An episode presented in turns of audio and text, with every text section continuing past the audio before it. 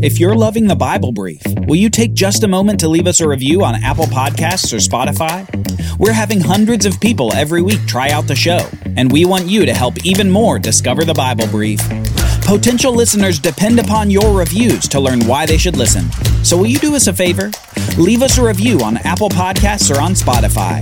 Join the cause to help the world learn the life-changing story and message of the Bible.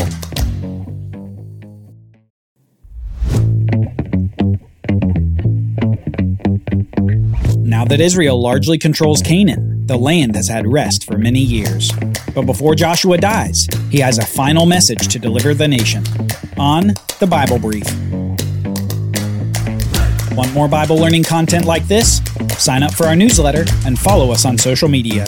Links are in the show notes to this episode.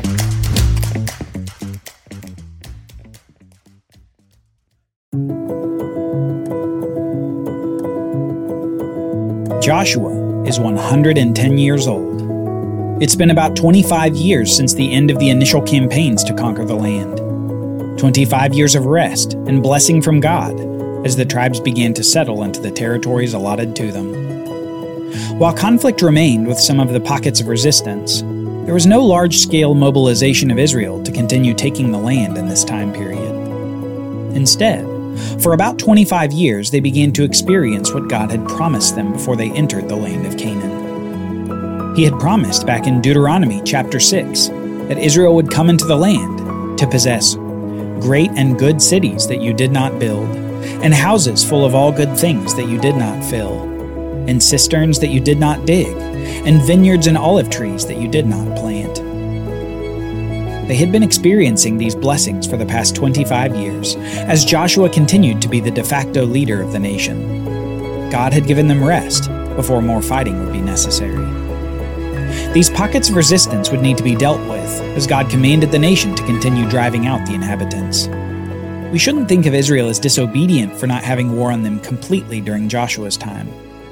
After all, God had said back at Mount Sinai that when he brought the people into the land that, "I will not drive them out from before you in one year, lest the land become desolate and the wild beasts multiply against you. Little by little I will drive them out from before you, until you have increased and possessed the land. And I will set your border from the Red Sea to the Sea of the Philistines, and from the wilderness to the Euphrates. For I will give the inhabitants of the land into your hand, and you shall drive them out before you." God would yet continue to drive out the land's inhabitants from before the people. But the people would need to be obedient to God to continue experiencing the blessing of victory and the blessing of dwelling in the land. It's with this in mind that we can turn to the final speeches of Joshua, a pair of speeches that unify into a particular message to the people of Israel. A message essentially echoing the points that Moses had made in the plains of Moab before the nation had entered Canaan. Those three points were this: love Yahweh, obey his commands, and take the land. Joshua surely remembered Moses delivering these same points to the people, and he's careful to say the same thing, though with even more experience of God's care for the nation. Moses only got to the border of Canaan. Joshua got to experience God's amazing victories in the land as he fought for the nation of Israel. So Joshua begins by gathering all the leaders of the nation together, and he says this to them in Joshua chapter twenty-three. "I am old now, and well advanced in years, and you have seen all that the Lord your God has done to all these nations for your sake, for it is the Lord your God who has fought for you. Behold, I have allotted to you as an inheritance for your tribes those nations that remain, along with all the nations that I have already cut off, from the Jordan to the Great Sea in the west.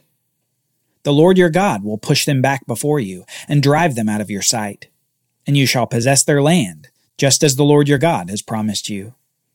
Therefore, be very strong to keep and to do all that is written in the book of the law of Moses, turning aside from it neither to the right hand nor to the left, that you may not mix with these nations remaining among you, or make mention of the names of their gods, or swear by them, or serve them, or bow down to them. But you shall cling to the Lord your God, just as you have done to this day. For Yahweh has driven out before you great and strong nations. And as for you, no man has been able to stand before you to this day.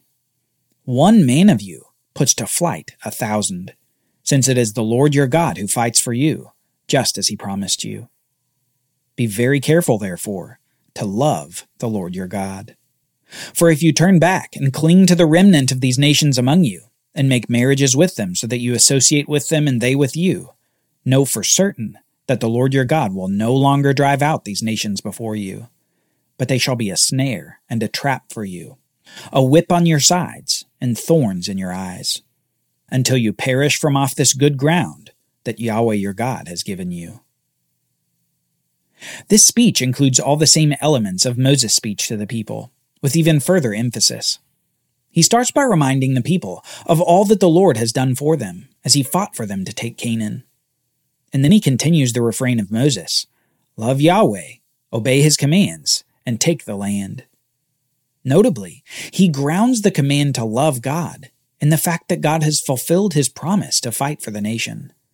What else should they return to God but love and devotion to his law?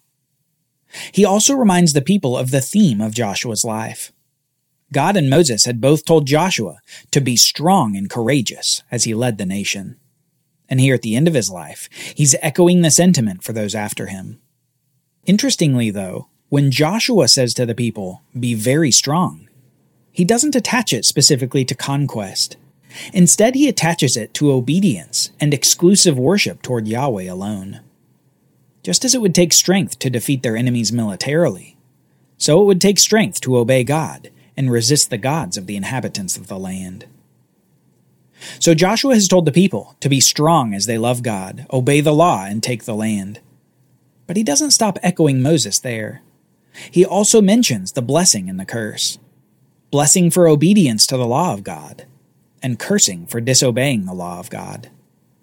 He says this next, and now I am about to go the way of all the earth when I die. And you know in your hearts and souls, all of you, that not one word has failed of all the good things that the Lord your God promised concerning you. All have come to pass for you, not one of them has failed. But just as all the good things that the Lord your God promised concerning you have been fulfilled for you, so the Lord will bring upon you all the evil things, until he has destroyed you off this good land that the Lord your God has given you, if you transgress the covenant of the Lord your God which he commanded you, and go and serve other gods and bow down to them.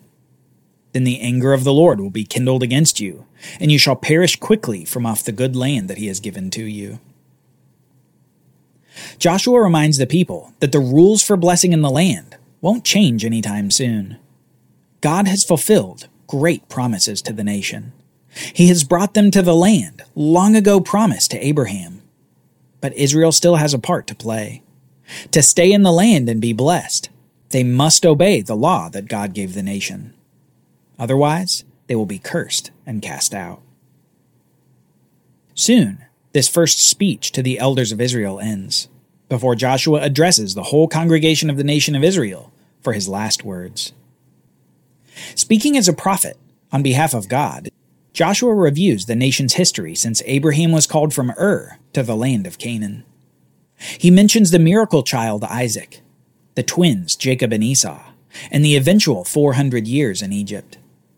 But then he focuses on all the great success of the nation coming out of Egypt in the Exodus, and defeating every foe before them on their way to the land, before the conquest of the land itself.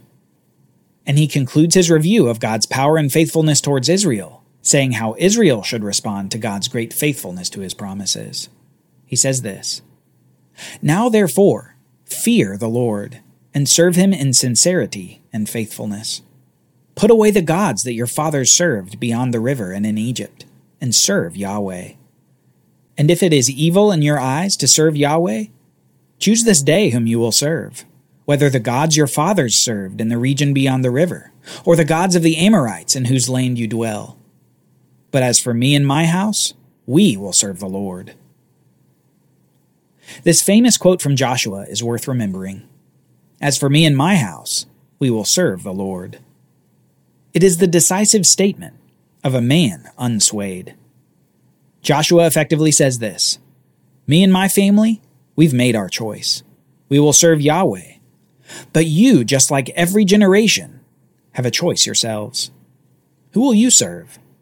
Will it be the Baals and the Ashtaroth of the Canaanites? or will it be the one true God? Will you choose blessing in the land, or will you choose cursing away from the land? For his part, he knew how the story would develop for Israel. Just as Moses said, so Joshua would say. Israel would not be able to keep up their end of the Sinai covenant. They would fall away from worshiping Yahweh. They would whore after other gods, and they would be cast out of the land. The question perhaps was not if, but when. Would it be this generation, or would it be some future generation? Joshua hoped that his words would encourage the generation to remain faithful to the Lord even after he died. And after these final words to the nation, he sends the tribes back to their allotted inheritances in the land. They had been encouraged, and they had been warned. It was time for Joshua's earthly life to come to an end. Joshua had been a great leader in Israel. He wasn't perfect, but he was a faithful man who faithfully followed the commands of Yahweh as he led the nation in the conquest of Canaan. From his first spy mission into the land at forty years old, to leading Israel across the Jordan in his seventies, Joshua had been faithful. But just as Moses, the great leader of the Exodus, died, so Joshua, the great leader of the conquest, died. We read this in verse twenty-nine and following. After these things, Joshua the son of Nun, the servant of the Lord, died, being one hundred ten years old. And they buried him in his own inheritance at Timnath-sirah, which is in the hill country of Ephraim. Israel served the Lord all the days of Joshua, and all the days of the elders who outlived Joshua, and had known all the work that Yahweh did for Israel. As for the bones of Joseph, which the people of Israel brought up from Egypt, they buried them at Shechem, in the place of the land that Jacob bought from the sons of Hamor, the father of Shechem, for a hundred pieces of money. It became an inheritance of the descendants of Joseph. And Eleazar, the son of Aaron, the priest, died, and they buried him at Gibeah, the town of Phinehas his son, which had been given him in the hill country of Ephraim. Just as quickly as Joshua's death is recorded, so also we see the end of the era of Joshua. We see the promise fulfilled from over four hundred years earlier that Joseph's bones would be taken and buried in the promised land. And we see the death of the second high priest of Israel. Just as Joshua had followed Moses, so Eleazar had followed Aaron. Joshua's day was over, and a new day was beginning in Israel. A day full of promise, and a day with a choice to make.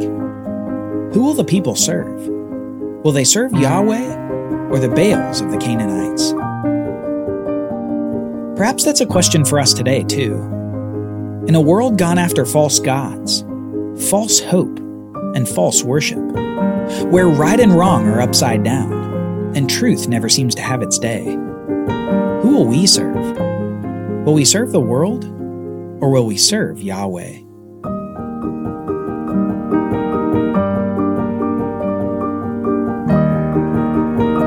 Join us next time as we do a quick review before diving into the next stage for Israel. A volatile stage with amazing victories and discouraging defeats. A stage in which the people of Israel cry out to God, and God raises up new leaders for the nation. Leaders called judges.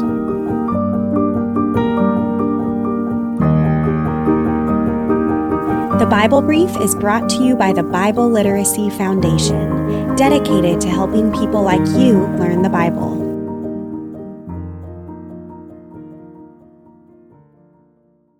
Copyright Bible Literacy Foundation twenty twenty-three.